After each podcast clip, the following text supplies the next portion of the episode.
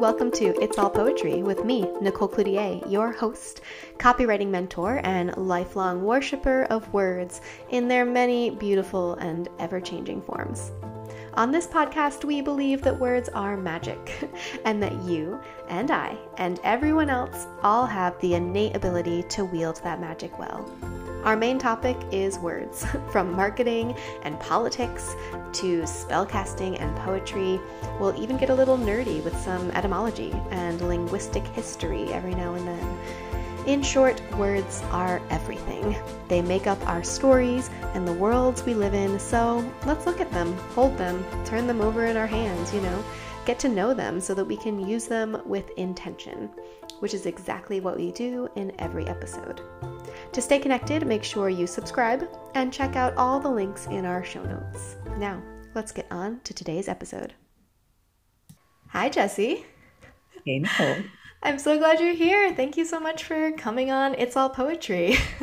Yeah, I'm excited to be here. Yay. Um, okay, so today we are going to talk um, to you about your work and what you do in the world and the words that that build your work. So to start us off, can you tell us a bit about yourself and what it is that you do?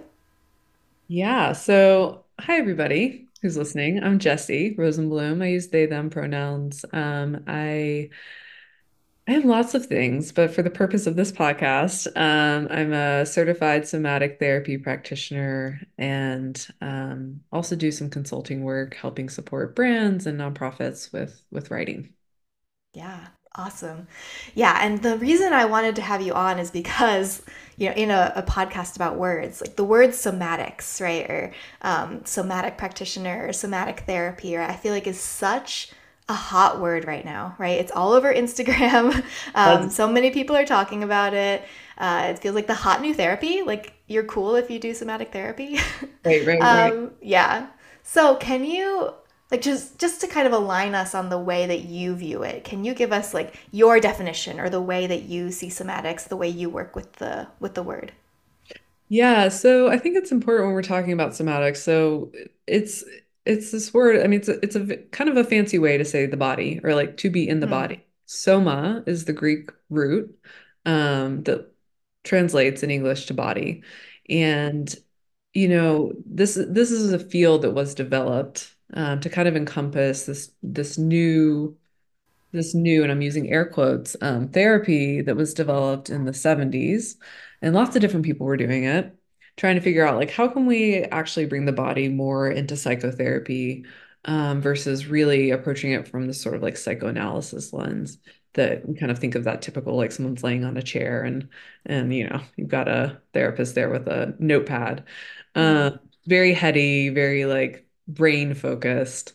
And um, somatics, you know, really brought into into psychotherapy, psychiatry, the awareness of like, hey, like there might be some other sort of intelligence here. There's there's more wisdom from the body that we're not, whether that's coming through in a sensation or a memory or just like a feeling of um, like an emotion, like a really strong sense of sadness or anxiety. And so um, but also and also there's there's the truth that somatic practices have existed in every culture and every society.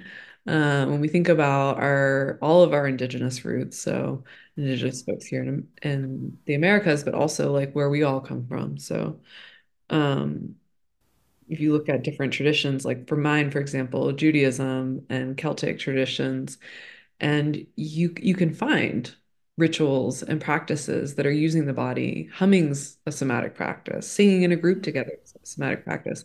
I can't remember who coined the term, but I think it's called um, that feeling of it's the term is collective effervescence, which I love. Hmm. Um, when you're in some sort of group setting and there's kind of this like magical energy that's in the air that that everyone's sort of tapped into, you know, like we're all sort of on the same plane. It happens like um it can happen at a concert, it can happen during like someone, you know, reading a poem. Like there's there's something being evoked and we're all experiencing at the same time together um, we all feel like in union and part of something. And I think that that when I think about when people are using the word more and more. One, I'm grateful. I'm grateful that it's that it's out there in the lexicon and like people are have more awareness of, hey, we we have a body. Um, this is our primary experience in this life is being in a body. I was thinking about this earlier and I was like, it's actually our greatest resource. Like Mm, nothing else happens for us on this plane without our vehicle, which is our body. Um, and so being more connected to that in whatever ways that is, whether you are, um, you know, doing a yoga practice, right? Or you're doing a meditation and you're doing a body scan, like all of that is a somatic practice. Um, I think the thing I want to distinguish and like be careful and, and just like, you know, this is like for me just something I'm I'm sitting with and thinking about often as someone who's out there in the world um doing this type of work is somatic therapy, at least the kind that I practice, is is a different practice. It's a really intentional um, partnership of you and a practitioner. Ideally, they're either, you know, someone who's certified in whatever methodology they're trained in has been through extensive training. If they're not a licensed psychotherapist, even if they are a licensed psychotherapist, that they have, you know, um, and, and that's not to gatekeep, but it's it's more so, honestly, for me, it's a, an intention of doing less harm because this work can go really deep. Um, you know, when when I think about the work that I do and um, with folks and, and inviting them in to be observers of their internal experience and really start to look inside at some things that, that can be uncomfortable. Um, I also think it's funny to think about like, yeah, it is kind of this buzzy, like you're cool if you do somatic therapy. And yet I think people are actually sort of terrified of being in their body and feeling themselves. mhm, Um, and it takes it a step further. Like when you're in a session, at least with for me, we're not only like paying attention to, for example, like, oh, I feel a lot of tension in my chest. And like I'm starting to feel more anxious as I, you know, notice that. It's using that almost as like an entryway, as an access point to then be able to kind of go go deeper, sort of like unravel. Um, and and that doesn't happen all at once. I think again, you know, language, words, that word can seem scary to people, unravel, but it's more of like almost like a um, spool of thread. So you start to pull the thread and then maybe you stop at a point and stay right there. You might wind it back up for a little bit. And then it's just like a very organic, natural kind of um, following and leading and really being a guide and um, and a container. I know that word's used a lot, but like really being a container for someone's ability to to go to deep places um, and build that trust with you, but also within themselves of like, you know, I I can be present to whatever is is happening. Um, and that ultimately leads me to more freedom and more choice. mm. Yeah, there's there's so many thoughts I was having as you were talking. Mm. First, it sounds like a very like like neat unravel, right? Like I'm imagining Yeah, like like one of those spools of thread and then you also are attached to the sewing machine so you can like zip it back up really easily. It's not like an unravel where like you're left with a, a mess of thread that you have to untangle like the the knot of necklaces that's currently in my my top drawer that I probably will never get apart. It's not like that. It's like a neat unravel with a machine. Um, Mhm. so I love that image. Um, also, I just want to hop quickly back to what you were talking about with the the community and the music and the like that kind of group body experience. Because that's something that I consider myself and you know this we've been friends for for a bit now. Um, I'm a, definitely an introvert. Like definitely don't love like parties where there's a lot of talking like where I'm expected to like small talk and get to know people but um, a party with a bunch of bodies dancing is like Mm. so healing to me um, yeah Mhm. and so I love thinking of that as like a part of like somatic practice. Uh, but I do have a question for you because you talked about uh, like the body being a different entry point, right? And I do feel like therapy. Gosh, I don't know when this would have started. Probably like a hundred years ago, right? Therapy got like very, very heady, like very, like very focused on on brain as the only entry point, um, which requires you to kind of and I'm just I'm just guessing here. I'm curious what you're what you Yeah, think about what I'm about to say, but it feels like it requires you to know everything that happened to you, like everything you want to work on, like to know all your traumas. And it sounds to me from what you were saying, like somatic therapy can be more of, um, like you maybe you don't have to like remember all the details of a trauma in order to kind of work on the way it's affected your body. Is that does that sound true? Yeah, yeah, totally. Like it's um I think that's one of the things that I enjoy the most about it, both as a, a someone who's been in the client, you know, s- space. You know, I have a somatic therapist myself, um, and someone who is is taking on that role as the practitioner is like you don't have to know. That's the beauty Mm, of this work is like time and time again, I've seen like no matter where you start, you end up getting where you need to go. Like mm, truly, truly. And I know that can sound really abstract, but there have been times where I start with that where I'm like, yeah, I'm like, I'm just, or with a client who's like, yeah, I'm just feeling a lot of like tension in my jaw. mm, And instead of being like, yeah, I'm feeling the tension in my jaw because when I was five, I had this thing happen to me. And because of that, like I clenched my jaw. And some of those insights might come, mm, but it's more about um, slowing down enough to to be able to.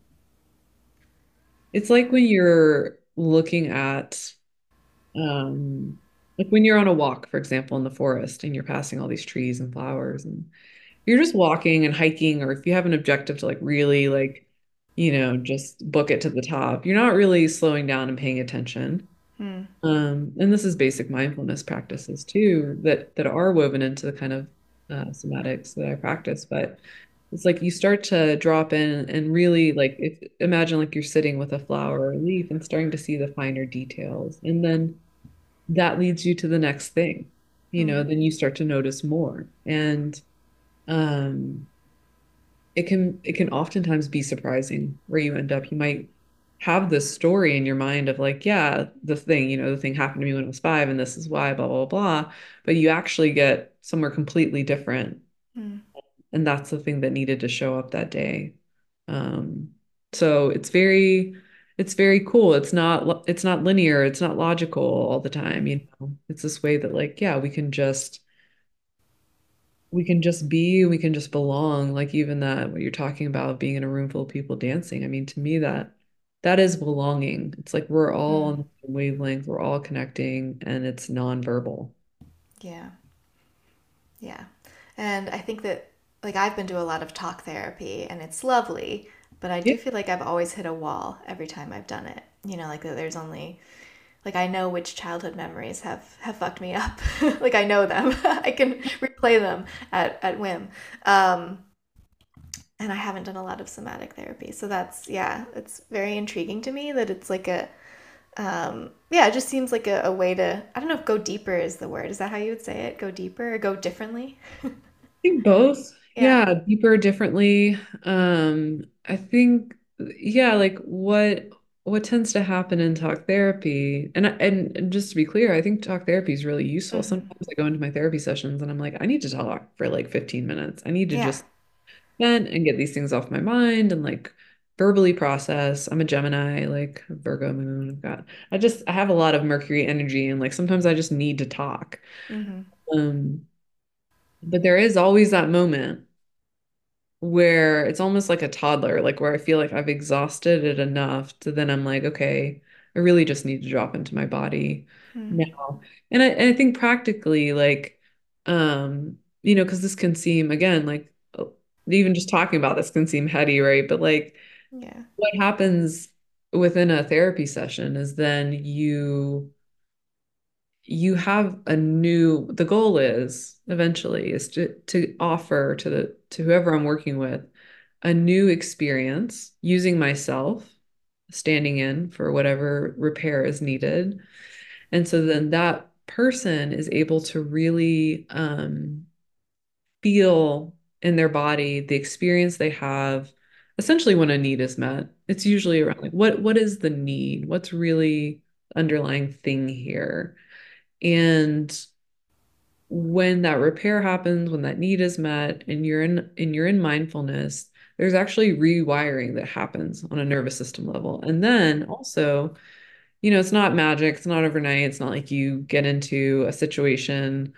um the next day and you don't revert back to old behavior. Like there it but what it does help with, I think, is build awareness of like rather than, you know, mantras are great. I think they're wonderful. They work for some people, but you know, you're in a stressful moment, you go to your habitual thing that you do, and and yet you might have this little like ding. It's like, Mm. but remember like two weeks ago I had that session and this thing played out differently.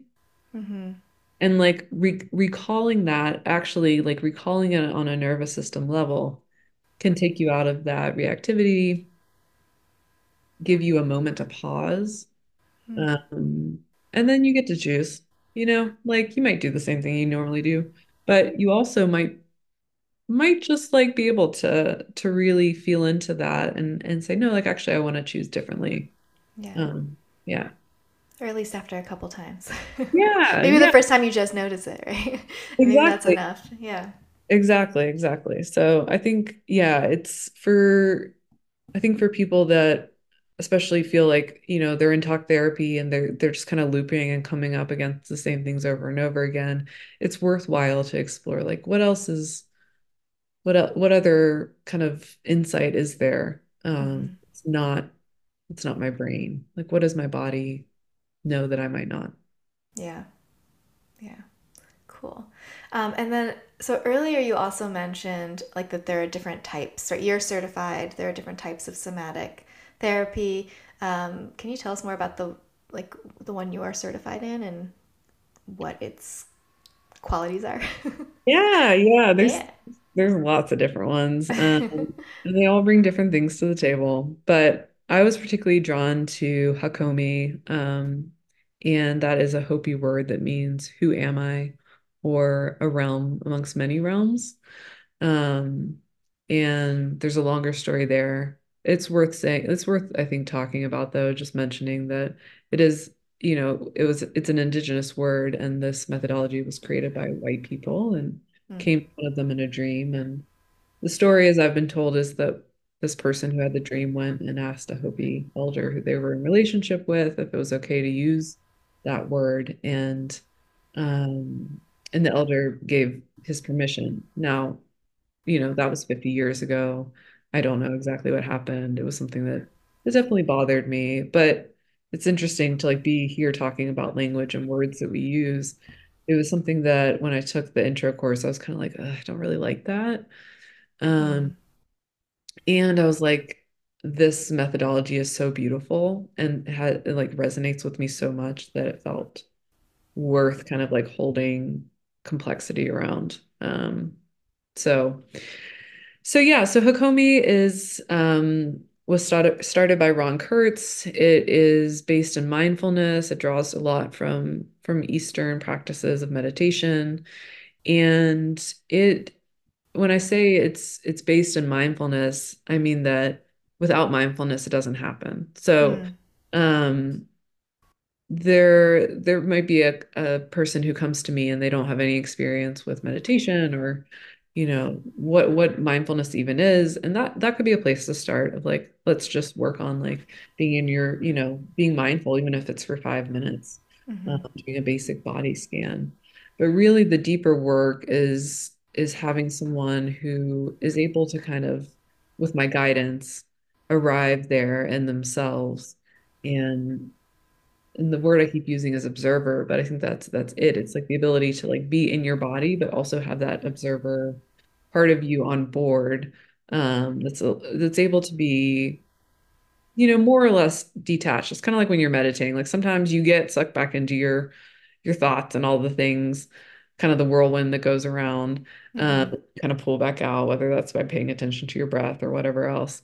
But um, but that's a core core tenet and um, with that i'm working as a guide and, and doing this really delicate dance of following and leading someone um, like we talked about in that sort of like unraveling um, using different techniques using different words to it, it almost like the imagery also i i, I like um, metaphors and imagery that i think about when i'm doing this work is it's almost like tunneling like Hmm. tumbling down and like you hit a wall Mm-hmm. and you have to stop and just see like where you are. First, like locate yourself in time and space.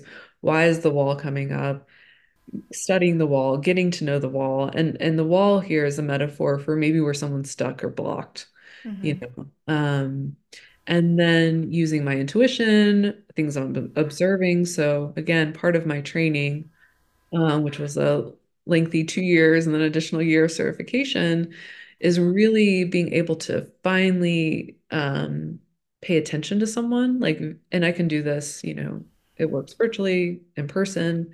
It's a little different, but getting these like very minute details um, that might spark like the next step for me. And um, everything is an offering. You know, one of the I was saying earlier, I love that you don't have to know. That's that's like a tenet of the Hakomi method is like even if you offer something, you say a word or and we're going to get into that I know a little bit later, or you Yeah. you try um like you you offer some sort of exploration of like, oh, let's try to do this thing. And the person like kind of has a knee-jerk reaction, or it's like, no, that's actually not the word. Um, you you're like, okay, that's information. Like, great. Now I'm gonna like maybe dig a little bit to the right, you know? So, um, it's one of the principles is also nonviolence. There's something I really appreciate is like there's not this pushing. You don't have to go deeper than you want to, than's tolerable, like always working with that sort of fine line between like healing and like re-traumatizing someone. Um, Mm. Hakomi is not for people that are experiencing a lot of trauma. It's there are better methodologies for that, in my opinion, like somatic experiencing or EMDR, working with a licensed therapist that has specific trauma training. Those are things that I I don't work in. Um, just that's not my scope. It's not it's not Mm. my lane. Um, you really have to be able to to be able to tolerate being in your body and and for people who have experienced a lot of trauma that can be really really hard there's a lot of safety and trust that has to be built. And that's that's something that you know um it's not again like it's not the safe and trust like safety and trust that we think about of like oh yeah like um you I, I don't know like you say I can trust you so I can trust you or like we're in this professional relationship so inherently I'm supposed to kind of trust you. Mm. um to me that's like a false trust. This is like actually building that trust on a again like a nervous system like my body feels safe in your presence Mm-hmm. and and and and that's when the things that are sort of less known or in your subconscious will start to emerge as when there is that trust established with a practitioner or with yourself and usually it's both Mm. Yeah. Yeah, and I'm just thinking too about how how quickly our bodies react to something before we have time to think about it. mm, Um, mhm. like there are lots of reactions that I have where I'm like, oh, I, if I had taken a second to think about that, I wouldn't have reacted that way. and that seems like a good place to explore. Um, Yeah, yeah. or even just like, you know, something I think that is common, especially in in women or people who are socialized as women, Mm. is that like kind of knee jerk when someone asks you for something to say yes. Mm, yeah, I do that. Yeah. Well, so many of us do that. And this has happened, it's happened for me recently where I said yes to something and I sat down to review it a bit more as a piece of work. And I was like, you know, actually, like, I think it's going to require more time. This is like what I want to be paid. Um, because hmm I could feel like there was like a little twinge and like kind of in the center, like right, right where your like ribs meet at the top. It's very specific. It's like I could feel like this little like, mm, that's hmm not quite right. Yeah. And so much comes up around like shame of like, well, I'm being too much because I'm asking for like this contract to be rewritten, or like, hmm um, I should have told them weeks ago and and not waited till like now to say something. But again, I think that's all like, um, I was asked the other day, why do you think it is that the the like intellect has been or like brain has been kind of um more highly valued than our body's wisdom. And I think it's because it makes us a little easier to control, honestly. Like as Mm. a society, like it makes us a bit more disempowered because if we're we're operating by our intellect, which is saying these are the norms, these are the standards, this is how I'm supposed to, you know, react in this sort of situation instead of saying like actually like we're all going to have our own nuanced experiences. We're all going to need to have more like kind of tailored, which isn't which isn't efficient, which Mhm. isn't something that can be manufactured. Mhm. Um, so yeah, I think it, it makes us less convenient, you know, when when we're operating in that way of saying like actually like it's slower, right? Like you were saying, slow. Yeah. You don't have it's not that like, you know, snap like immediate like, oh yeah, you know, it's it's it's really taking the time to check in and say like, and it could just be a pause. Mhm. Is this actually okay with me? Yeah. And if if if there's not some part that's okay, because I, I do like I know I'm kind of going off on a little tangent here, but I think it's important to to note too that just in the same way that our brains don't know everything, our bodies don't know everything. So it's it's Mm. sort of like learning to interpret this the signals. For example, I'll have a moment, I've had moments where something doesn't feel exactly right. But when I check in, I'm like, okay, I I know why it doesn't feel exactly right. Um, is that something I can like tolerate? Is that something I can live with? Is that something that like is okay enough to move forward with this thing and Mhm. like, maybe it gets resolved or whatever. Um, because nothing's going to be perfect. So so in that way, I'm able to kind of like you know, talk to myself and my and my body and say like, yeah, this isn't perfect. This doesn't feel 100% right, but like, you know, I'm gonna look out for you in this way. Yeah. Yeah. Yeah, this is because I often feel like um in my in my like relationships, my personal relationship, in my client relationships, in my personal relationships, like if I can't explain why I don't want something, if I can't like rationalize it, like come to the person with a sentence of like this is why, like then sometimes I have trouble saying no. You know, like and as you're talking, I'm I'm realizing like, oh, sometimes I know, like sometimes I know I want to say no, but like I don't have like the reason um, and because I don't have the reason, I say yes, because I feel like I, I owe them an explanation to say no. Yeah. Um, but but there is my body there with its knowledge saying like yeah. Um, but then the, there's also the like I think the fear in it right is the fear of rejection. Like that seems like the fear of it is if if I can't explain to this person with my brain why I need to say no, um, then they're going to be out there in the world hating me. I can't live with that. Yeah, like, you know, thinking less of me, like, you hmm know, I might, I mean, there, and there are real consequences. I might lose this relationship, I might lose Yeah. this job. And I think, um, just for folks that are more sort of like interested in like digging in a little bit there, I really love, um, God, I can't, I can't, uh, yeah. um Brene Brown's book Braving the Wilderness when she talks Yeah. You have to belong to yourself and, and again I think there's like nuance and complexity there um because we really we as humans need to belong but to community to people to each other and and to ourselves um Mm, it's really true that when we're showing up in that way the belonging with each other becomes more authentic mm. Yeah. Love Brene. Big Brene fans around here. yeah. Um, okay. So yeah. So you. I'm interested to hear more about the the words and the way people react to them, right? I know you mentioned that different people react to different words in different way, and it sounded like you were also saying that uh, one person might react positively to a certain word in somatic therapy, whereas someone else it might trigger them in some way. So, do any do any specific words come to mind, or do you want to talk more about that? Yeah, yeah. So I, I want to say like um we do this thing in Hakomi, which I think is like a little subversive, but you we're not like we're very gentle, but we're not trying to actually like generally we're not trying to just like make you feel good about yourself to make you feel Mm, good. We're using words intentionally because we've picked up on something, on a theme, on something that we can kind of see like on a more because we're not in your body and your experience. We're, we're you know, a bit more removed, but we're with you in it, we can see that we're like, oh, I, I bet if I say my hunch is if I say this word in this way, there's going to be a reaction. Ah. And that reaction is likely like it could look like a pushback. It could look like the person becoming more emotional. And it's it's in the service of healing. It's in the service of like bringing things to the surface. So it's not malicious, but it's not like this cozy because like for example, we we use this technique called a prompt.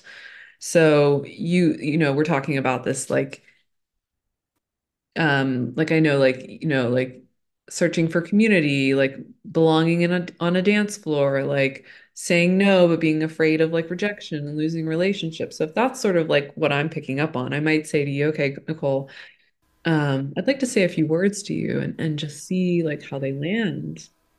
And um, we'd set it up, we'd take the time, you know, to get it all done. And as you're, as you know, I invite the client into mindfulness and you're really paying attention to how your body's going to react to what I say. And I might say something like, your belonging is not conditional. And so when I say that, I'm curious, like just hearing that, you weren't Yeah. closing your eyes into mindfulness, but did like what, did anything happen?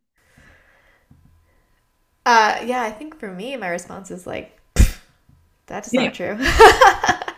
yeah, exactly. Yeah. So if someone says, that's not true, that's great. I mean, it's great if nothing happens too, but because then it's like, oh, okay, like you actually, we say, like, you're able to take that in, like, you're able to Mhm. actually, like, believe that. There's some part of you that's able to believe it. When, when the reaction is, that can't be true, then we know that there's some wound there, there's some repair, there's some belief that needs attention. Um, but yeah, I could say that, you know, whoever's listening to this, someone could hear that and be like, yeah, duh. God isn't conditional, you know, Yeah. and have that reaction. And so when we have that, it's like, okay, cool. And then we go on to the next thing. Again, like, don't need to be right, don't need to know, just picking up on your voice tone, your body position, everything, and then using words really intentionally to see if there is a reaction or Mm. not. So the other day I was using, I was in in a client session and I used the word aversion and I was like, shit, because the client I was working with has a really strong um, meditation practice, like leads meditation services. And the word aversion for her is like something that she is trying to eliminate in her spiritual practice, right? Like it's not, it's it has like a negative connotation, right? Like you're trying to get to the place of like not having aversion to things. Uh, Mm.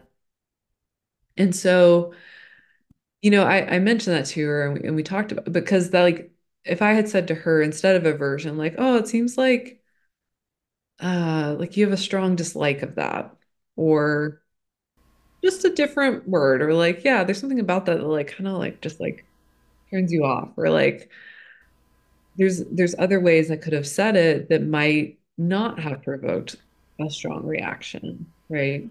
And it, Mhm. and in that way, it's very person dependent. It's very client dependent of like, um, you know, and being really mindful. That's something I really try to bring to my practice of like, who is this person that I'm working with? What is their, you know, background, their race, their class, their gender, things like that that they've disclosed to me and have been open with, or just like that I can observe and how can I be more mindful and careful about the language I'm using so that I'm not um, unintentionally like doing more harm um, or provoking a strong reaction when like that's it kind of distracts from what we're talking about.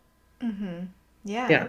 Yeah, and tone, all of that's super important. And those are things Mhm. we play with as well as like um so there's this technique that oftentimes, you know, I'll offer something to a client or we'll be in, you know, working in the session. It's often when we've like kind of hit a wall and we're we're hanging out there and checking it out and seeing what's coming up. And um someone might have like a voice in their head. And Mm. oftentimes it's it's, you know, it might start out as their own, but when we sit with it and start to pay more attention to it, it shows up as like yeah, like a relative or Mm-hmm. a moment in their life where like they had someone else saying these words that have like stuck and become their internalized like monologue in their in their head. And one of the things that I can do is I I can take on that voice. So I'll work with the client to kind of get the tone just right.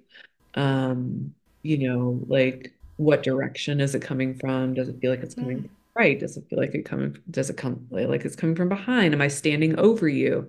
And especially when I'm in person, I can actually physicalize that and bring that person in. And you know, there's there's rolling and de-rolling of like, okay, now I'm gonna do this thing. It's not me, I'm taking on this thing. Um, but it's that it can be very powerful and it can also kind of change. Like I was remember I was working with a client and I I want to say that she was hearing it in like this sort of harsh way Mm-hmm. from like a male figure in her life. And then when I took it on, the voice actually shifted and became like a more um like loving and, and tone and it and I was doing the the original tone of like the harshness, but it it shifted and and it recalled like her grandmother and then she could feel her grandmother there with her and like it was this like sweet loving embrace and kind of this difficult Mm-hmm. um, imagery that was happening and it, it actually like transformed the whole feel of this like image that she was experiencing and you know I'm not no, no one's there's no like assisted therapy happening here. We're just like in mindfulness and like people will have images that come up and then we just stay and kind of deepen into that. Um but yeah, so so the tone, the words, all of it is, is like we're using language in a very intentional way in Mm. Hakomi, not just talking to talk. We're not just saying nice things to be nice and make you feel good.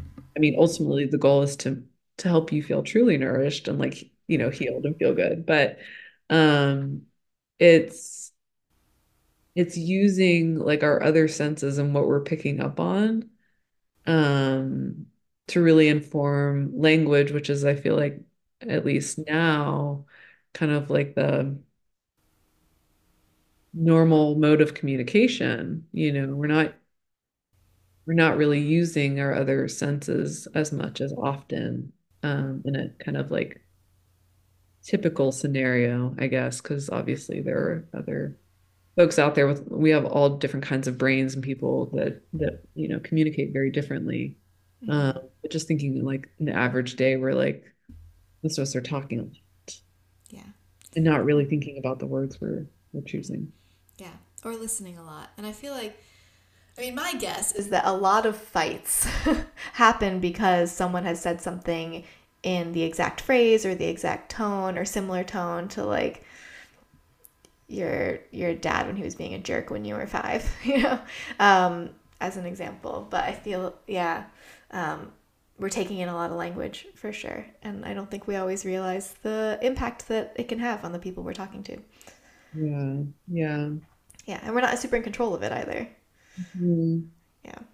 There's so much, yeah, like I think uh with conflict, like it's so easy to just get like sucked into kind of that flight Mm. fight mode and um yeah, we're not we're not hearing the other people. We're not we're not paying attention to our body. Like there's something it's really, really hard. I mean, like you said, we've been friends, so you know you know some of my stuff that happens offline and it's it's even for me very challenging to be I think anger is one of the hardest emotions for me to feel and like Mm-hmm.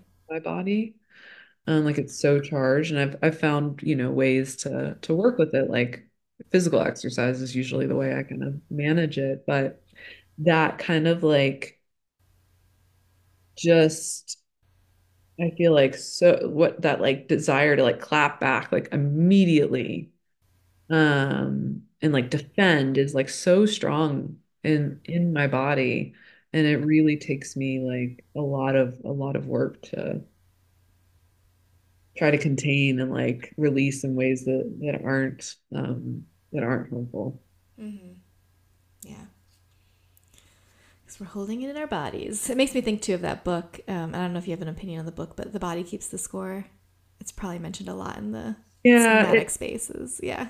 is, and I think again, like I think it's great hmm that people are aware that like, you know, trauma gets stored in the body, but I think there are other books that that uh can they're more accessible. Like I Mm. think the book is is very like academic in a lot of ways and um I would just encourage like if people are curious about somatics and somatic work, like they're um like that might not be the first text Mm. you start with. Like there's um there's a book by Deb Dana who does a lot of um work on like the polyvagal theory Mm. and um like our it's basically our nervous system states going between three three different ones and um it's got some like guided explorations in there and it's called Attuned.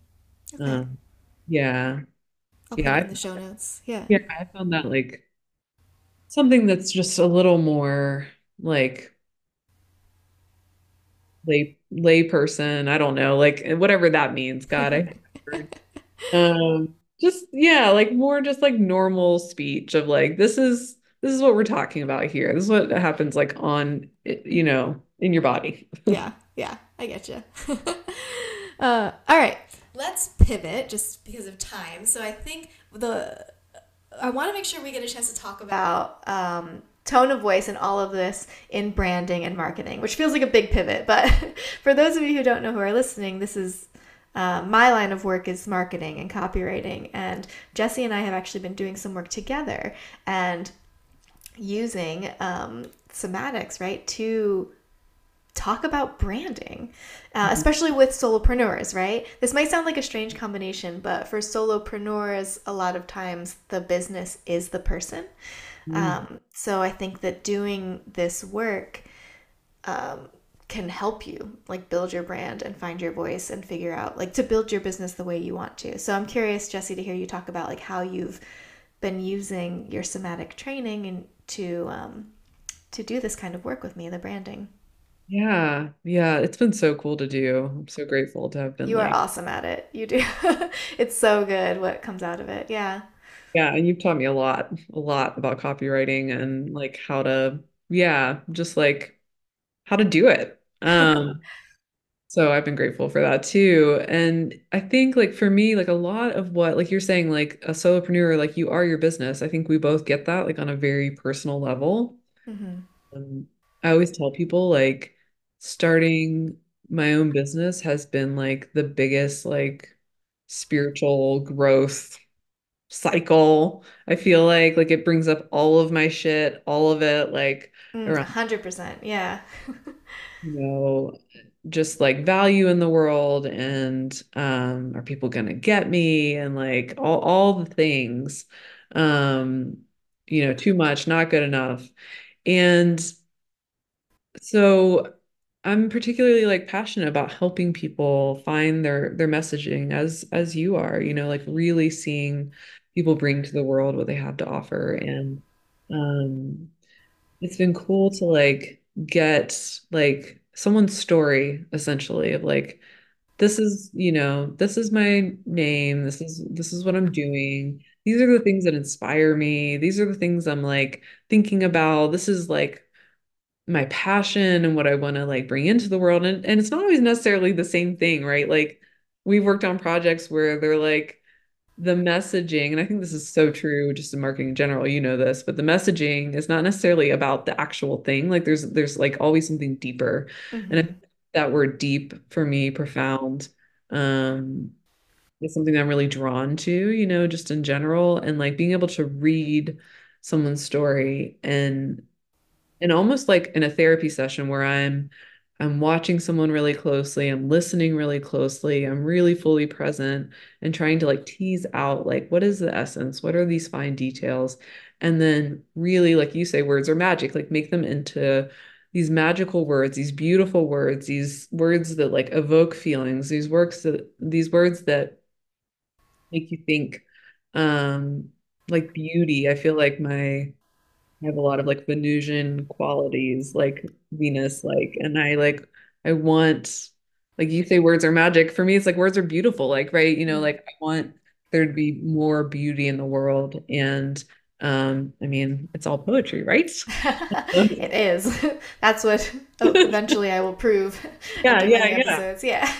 Yeah. So, um, that that's been super cool and um I'm excited to do like just more, you know, like really um, support people through the process of like, yes, we can give you beautiful copy, but you can also heal during the process as well. Like how how wonderful is that? Like um and feel really empowered and supported and aligned and and what you're bringing to the world. Because I think most people, and I'm curious what you think about this, but I think you'll agree. Um, most people who are solopreneurs who are who are bringing either a service or a product or, you know, whatever to the world are not doing it necessarily to like get rich quick. They're doing it because they really care about something.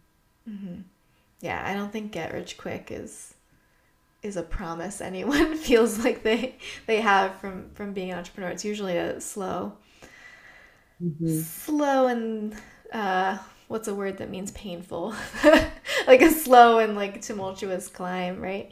Um it's a lot of work. But yeah i agree with you 100% and i also think that you know one of the most common things i hear when um when people are writing their own copy or working on their own branding is you know they they don't want to sound sleazy or hmm salesy. And i think that one of the best ways that I have found to sound your most authentic, which authentic again feels like another buzzword, um, but to sound in a way that feels good to you is to is to use like a, a base uh, of that's like based in in somatics and based in like that deep um, that deep thing that you're talking about, like what they actually want to bring forth into the world. And so if you kind of build that foundation of your messaging it, everything that you put out is going to feel a bit more like you wrote it and like you're proud to put it out and like uh, you're actually being of service. So, um, yeah, I think it's fantastic um, and something hopefully we'll see a lot more of out there on the interwebs. Yeah, I think the the tone piece is so important, right? Like that's Mm, something like helped you with convey that like in writing, um, when writing for brands and you know, I've talked about how we use it um in Hakomi and and that sort of somatic therapy, but really like being able to it's like there's such like a um, I'm looking for the words, like able to finesse, to be able to like really get it right for someone mm, and they truly feel seen and heard, which my own experience and experience sitting with lots of people is most of the time what we want. We want to belong. We want to be connected. Um, we want mm, to feel, we want to feel, you know, important. mhm. And giving that to someone like by by by someone giving us, you know, several sheets of like this is this is who I am, so I'm about and being able to give it back to them and and have them feel really truly reflected. Yeah. I think that's something that your style of copywriting um, has shown me like how to do, how to bring my like somatic or just like just like paying attention lens into, but like really truly that like reflection um, is is a is a lot of times what we're seeking, you know? Yeah. Yeah.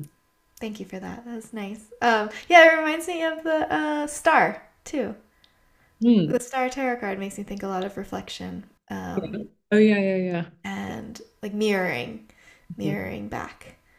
Um, so that's a card that's been coming up for me a lot lately. So it just popped into my into Yeah. my head. Yeah, but it feels like the reflector card, right? I mean, I feel like you know more about tarot than I do. Actually, is that an accurate Yeah, I mean, yeah, I, I'm thinking about the imagery of the person like kind of leaning down, like in the traditional Rider Mm, Smith deck, where they're leaning down and they're like pouring into the body of water and the yeah, water back to them, right? Like there's this exchange happening. Um, and it's also just like such a hopeful card. Whenever I pull it, I just feel like such a like boost of like, oh, it's all it's all gonna be okay. Like there's hope Post tower. We're post tower. sky. But I was thinking about actually, like as I was saying that, I was thinking about astrology, something we're both like Mm, interested in as well, and something I bring into my um, somatic practice when I work with people if they're interested.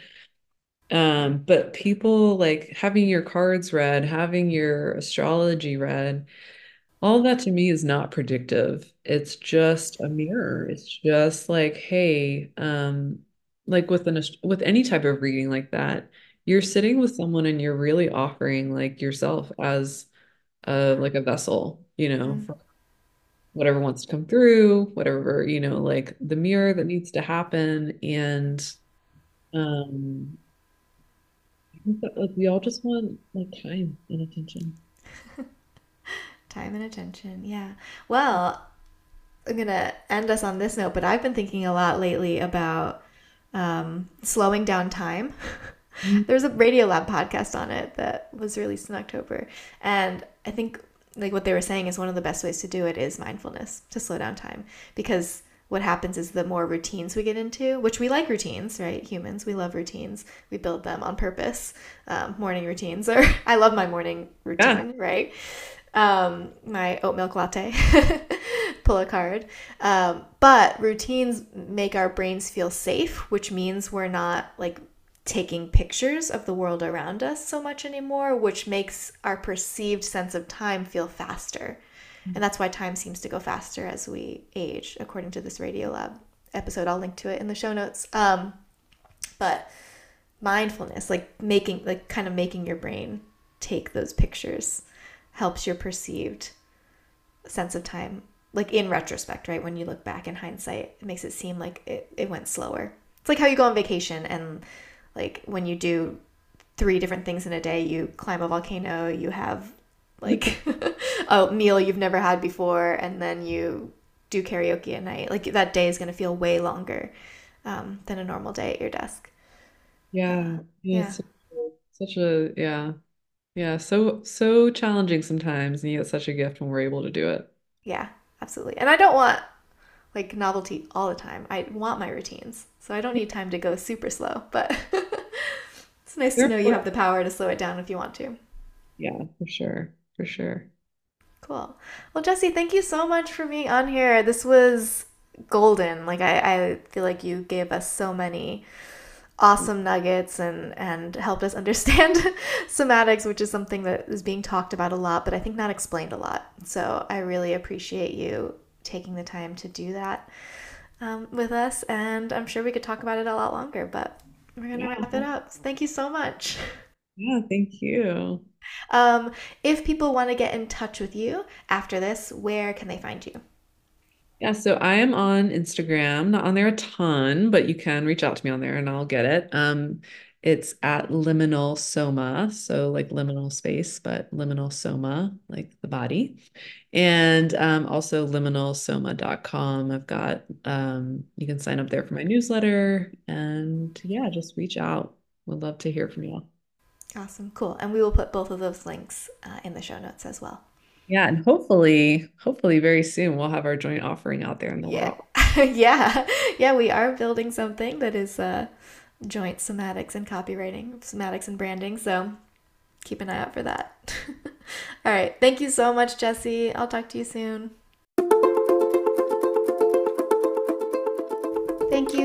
So much for listening to It's All Poetry. You have no idea what it means to me to have you here. This podcast is recorded and produced and edited by yours truly. I've had to learn a lot of tech, y'all. you can find all the resources and links from this episode in the show notes at nicolecopy.com slash it's all poetry. The music you hear throughout is by Jack Pierce. And if you enjoyed this episode, there is a bunch of other stuff that you might want to check out from my weekly newsletter with marketing prompts to one on one copy coaching for your business to branding guidance uh, and more things that I'm not even aware of at the time of this recording because I add stuff all the time. But it's all right there at nicolecopy.com. Thanks again for loving words with me. I'll see you next time.